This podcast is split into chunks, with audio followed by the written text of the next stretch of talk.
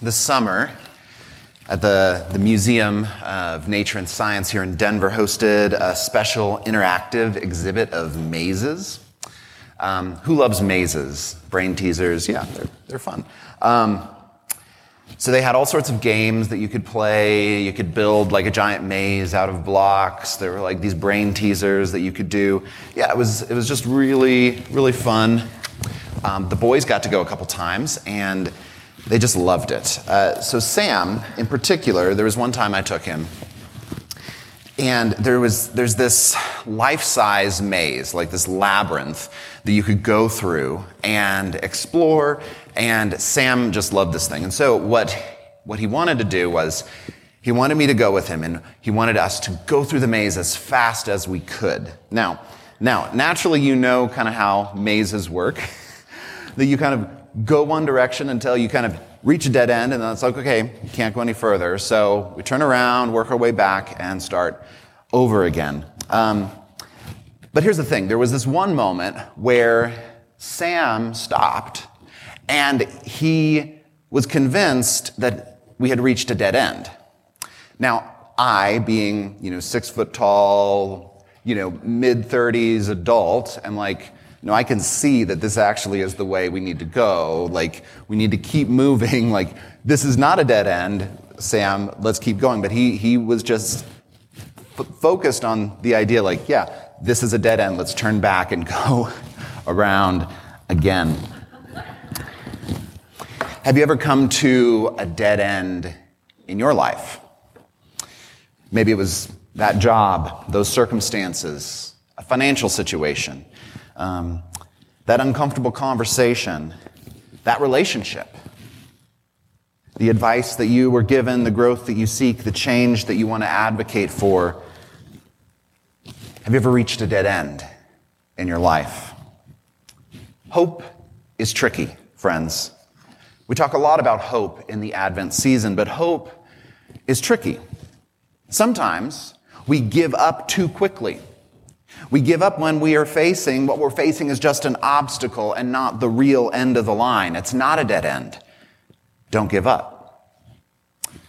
But sometimes, sometimes we hold on too long, hoping for change that never comes, living in denial when something is actually beyond hope, when what you actually need to do is turn around and walk in the other direction.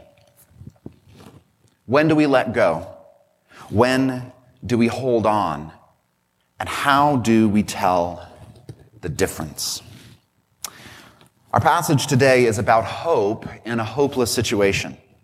It teaches us something vital about the nature of hope, something that can provide us with discernment and sustain us in the face of darkest situations.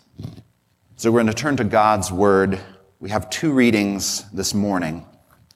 But before we read, well, first let's turn to Isaiah chapter 11, starting in verse 1. And before we read, I'm going to pray for us. Almighty God of this Advent season, you hold our lives and all things together. And we ask you to give us light so that we can see what you're doing. Open our ears so that we can hear your voice and respond with gratitude and obedience to your word. We thank you, Lord Jesus. We praise your name. Amen. We're looking at the book of Isaiah, chapter 11. I'm going to start reading in verse 1. A shoot will come up from the stump of Jesse from his roots, a branch will bear fruit. The Spirit of the Lord will rest on him. The Spirit of wisdom and of understanding, the Spirit of counsel and of might, the Spirit of the knowledge and fear of the Lord, and he will delight in the fear of the Lord. He will not judge by what he sees with his eyes, or decide by what he hears with his ears, but with righteousness he will judge the needy with justice, he will give decisions for the poor of the earth. He will strike the earth with the rod of his mouth. With the breath of his lips, he will slay the wicked. Righteousness will be his belt, and faithfulness the sash around his waist. The wolf will live with the lamb. The leopard will lie down with the goat. The calf and the lion and the yearling together, and a little child will lead them. The cow will feed with the bear. Their young will lie down together, and the lion will eat straw like the ox. The infant will play near the cobra's den, and the young child will put its hand into the viper's nest. They will neither harm nor destroy on all my holy mountain, for the earth will be filled with the knowledge of the Lord as the waters cover the sea. In that day, the root of Jesse will stand as a banner for the peoples. The nations will rally to him, and his resting place will be glorious. Now we're going to turn to the Gospel of Mark, chapter 5. I'm going to start reading in verse 35.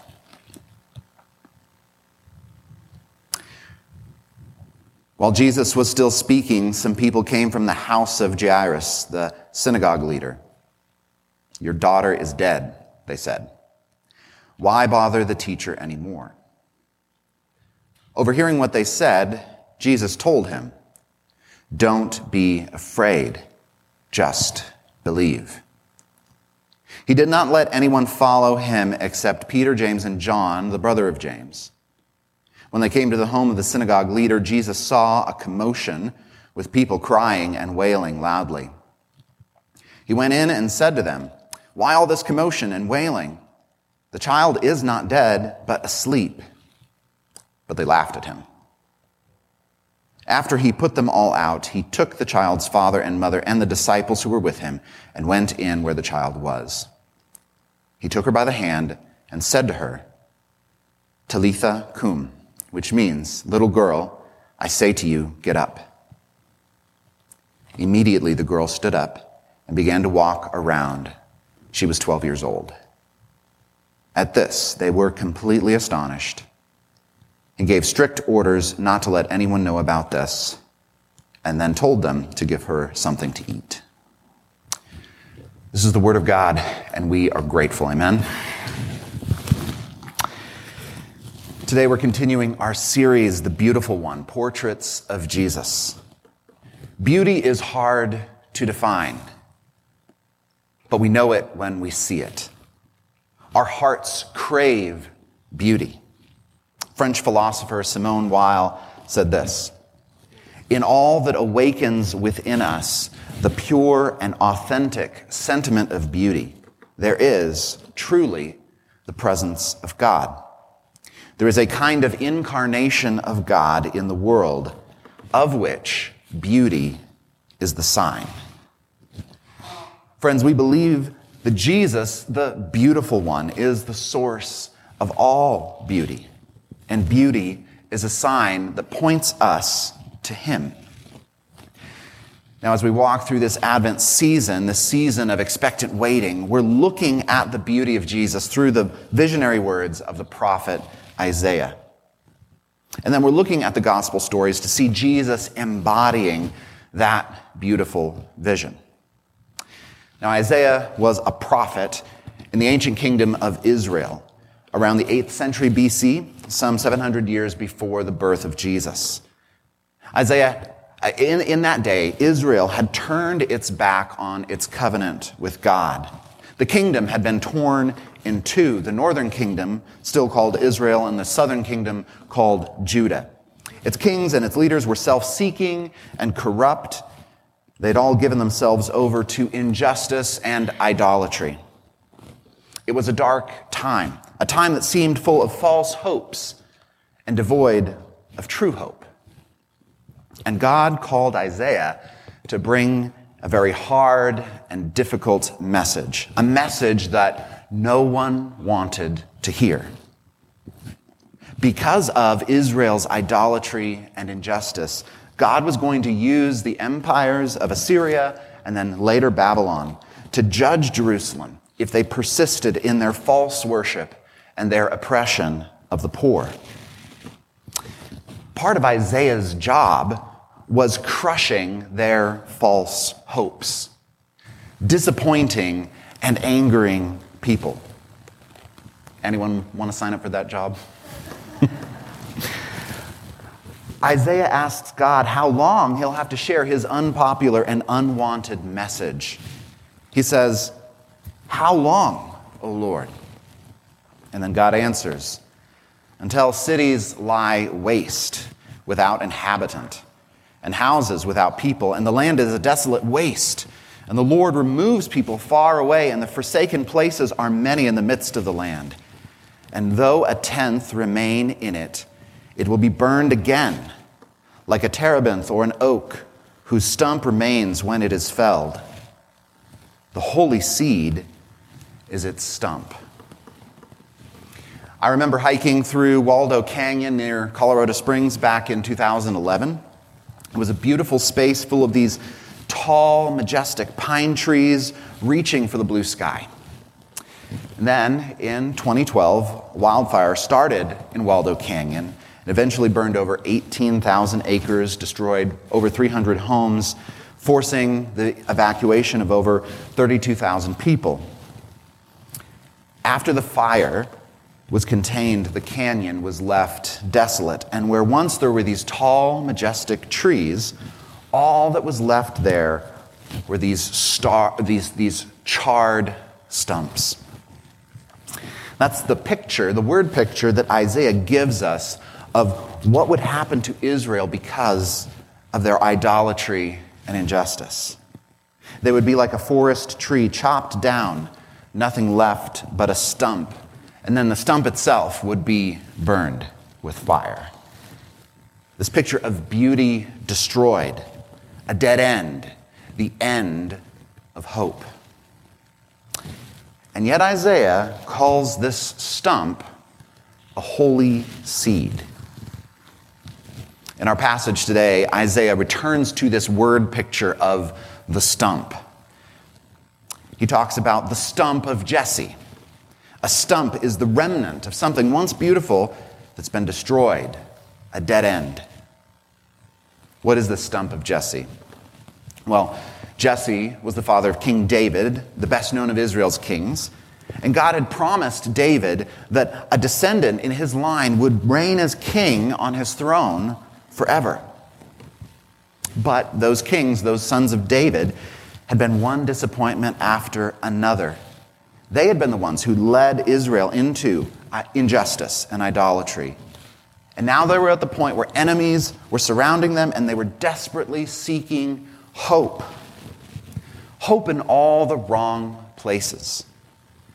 Looking for hope in wealth and luxury, political alliances with military powers, um, vain religious practices. How do we look for hope in the wrong places? Do we hope in that new experience, that trip on the horizon? Do we hope that making a move will make everything better? Do we look to that new relationship? Do we look to that political leader who promises to solve our every problem? These false hopes are guaranteed to disappoint. Israel, or Isaiah, when he uses this word picture of the stump, this the sprout coming from the stump of Jesse, he's talking about a king. He's talking about a new king who had come from the line of David, but not the same disappointing sort of king that they had gotten so used to. Not the same self-interested, self-aggrandizing, self-seeking ruler. No, this would be a king who would establish justice. As it says, he would judge the needy with righteousness and decide with equity for those who suffer in the land. And by establishing justice, he would create peace in the world. And the wolf would live with the lamb. Something new coming from the same root. See, friends, hope is found where it seemed like hope was gone. Where it seemed like a dead end, a new way is found. Where it seemed like only death, new life springs up, and that life is Jesus. See, that is what we see in Jesus. Born into the line of David centuries after the monarchy had actually ended. In our gospel reading, we see Jesus um, talking to a man whose daughter was grievously sick on death's door. The messenger comes and says, Your daughter has died. Why bother the teacher anymore? You see, he comes face to face with death, the ultimate dead end, the end of all hope. But in the face of death, Jesus speaks and he says, Don't be afraid, just believe. Another translation says, Don't be afraid, just keep trusting. Just keep trusting. The Christian vision of hope is not rooted in positive thinking, not crossing our fingers and wishing for things to be all right, for things to turn out how we wish. No, the Christian hope is rooted in trust. Trust in a person. Trust in Jesus. So the question is, where is your hope rooted? Where is your hope rooted? When I was a junior year in, uh, when I was in my junior year in college, I was majoring in uh, film and television production at a school in Oklahoma, um, in Tulsa, which actually some uh, would call uh, the Hollywood of Oklahoma. Just kidding. Uh, But strangely enough, strangely enough, um, Movie Maker magazine recently rated Tulsa as the number one city in the country to live and work as a filmmaker. Who knew? Um, anyway, my dream at that point in time was to be a filmmaker. The, uh, the summer of junior year was when I had to land my internship so that I could you know, set the trajectory for my career, and that was, uh, that's where I was headed. So I was sending out applications left and right. Uh, Los Angeles, New York, Vancouver, even some in Oklahoma. Um, dozens of applications. And then I landed this amazing internship in Hollywood and became a famous filmmaker. And then I won my first Oscar and. Okay, just wanted to make sure you guys were paying attention. of all those applications that I sent out, I only heard back from one from a family owned production company in my hometown of Colorado Springs. And I did not want to land back in Colorado Springs. It felt like a dead end to me. But I had to do this summer internship to graduate on time, and so that's what I did. Long story short, it was in Colorado Springs that I connected with a church First Pres Colorado Springs that helped me get clarity on my own calling. You see, I thought that I wanted to be a filmmaker, but what I really loved, and what I really love, is hearing people's stories and telling stories. And now my job is listening to people's stories and helping them find their, how their story connects with God's story. And obviously, it was through that church that I met Katie, and it did set the whole course, the whole trajectory of my life. I had to let go of some dreams and some false hopes, but Jesus gave me something better on the other side. Now, it's easy for me to look back, you know, 10 years down the road and see how God used that dead end in my life. When you're face to face with a dead end, it can feel impossible to look beyond it to know what to do, to hold on to hope, or to let go and grieve and look for the new thing that God is doing. But in all cases, the invitation from Jesus is to just keep trusting. Just keep trusting. You don't see how it's all going to work out. Just keep trusting. You can't see the way forward. Just keep trusting. Because Christian hope isn't first and foremost about circumstances turning out the way we wish they would. Christian hope is focused on a person, on Jesus. And the ultimate hope that he is making all things new. So, friends, this is just a reminder. Don't root your trust in false hopes. So, back to our opening questions. When do we let go? When do we hold on? And how do we tell the difference? Sometimes we hold on too long because we can't imagine life on the other side. Maybe it's a toxic relationship or a dead end job. You stay because you can't imagine any other possibility. But the truth is, the Christ will still be with you if you step away. You don't have to face that alone. And sometimes we bail on situations because things get hard. And for some reason, we have the idea that if God is in it, it, it shouldn't be hard. But Jesus reveals to us a God who raises the dead. There is hope beyond whatever dead end you face because Jesus is with you. And Christ is with you as you discern, as you seek to know the difference. So listen. Listen to your community. Listen to what the Spirit is speaking in your heart. Christian hope is not hope in the abstract. It's hope rooted in trust, rooted in a person, rooted in Jesus. So, right now, I want to invite you to, to close your eyes and just take a few moments. I want to give you a chance to talk to God.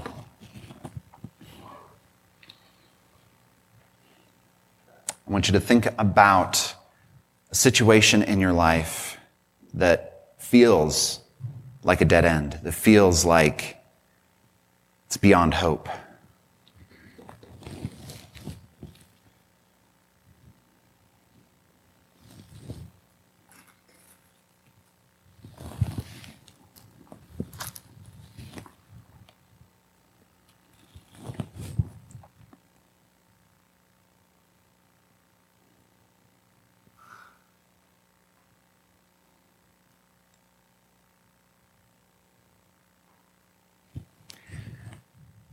Just picture this huge stump.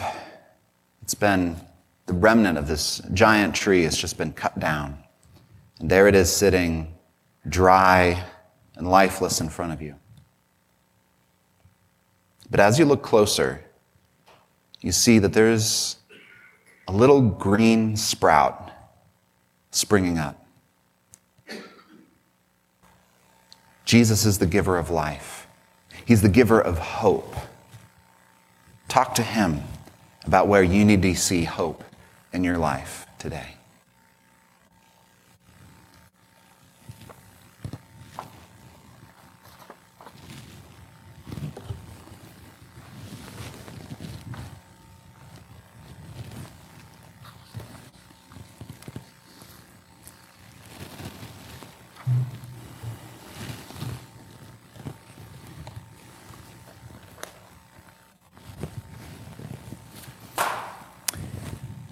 Jesus, we thank you for your word.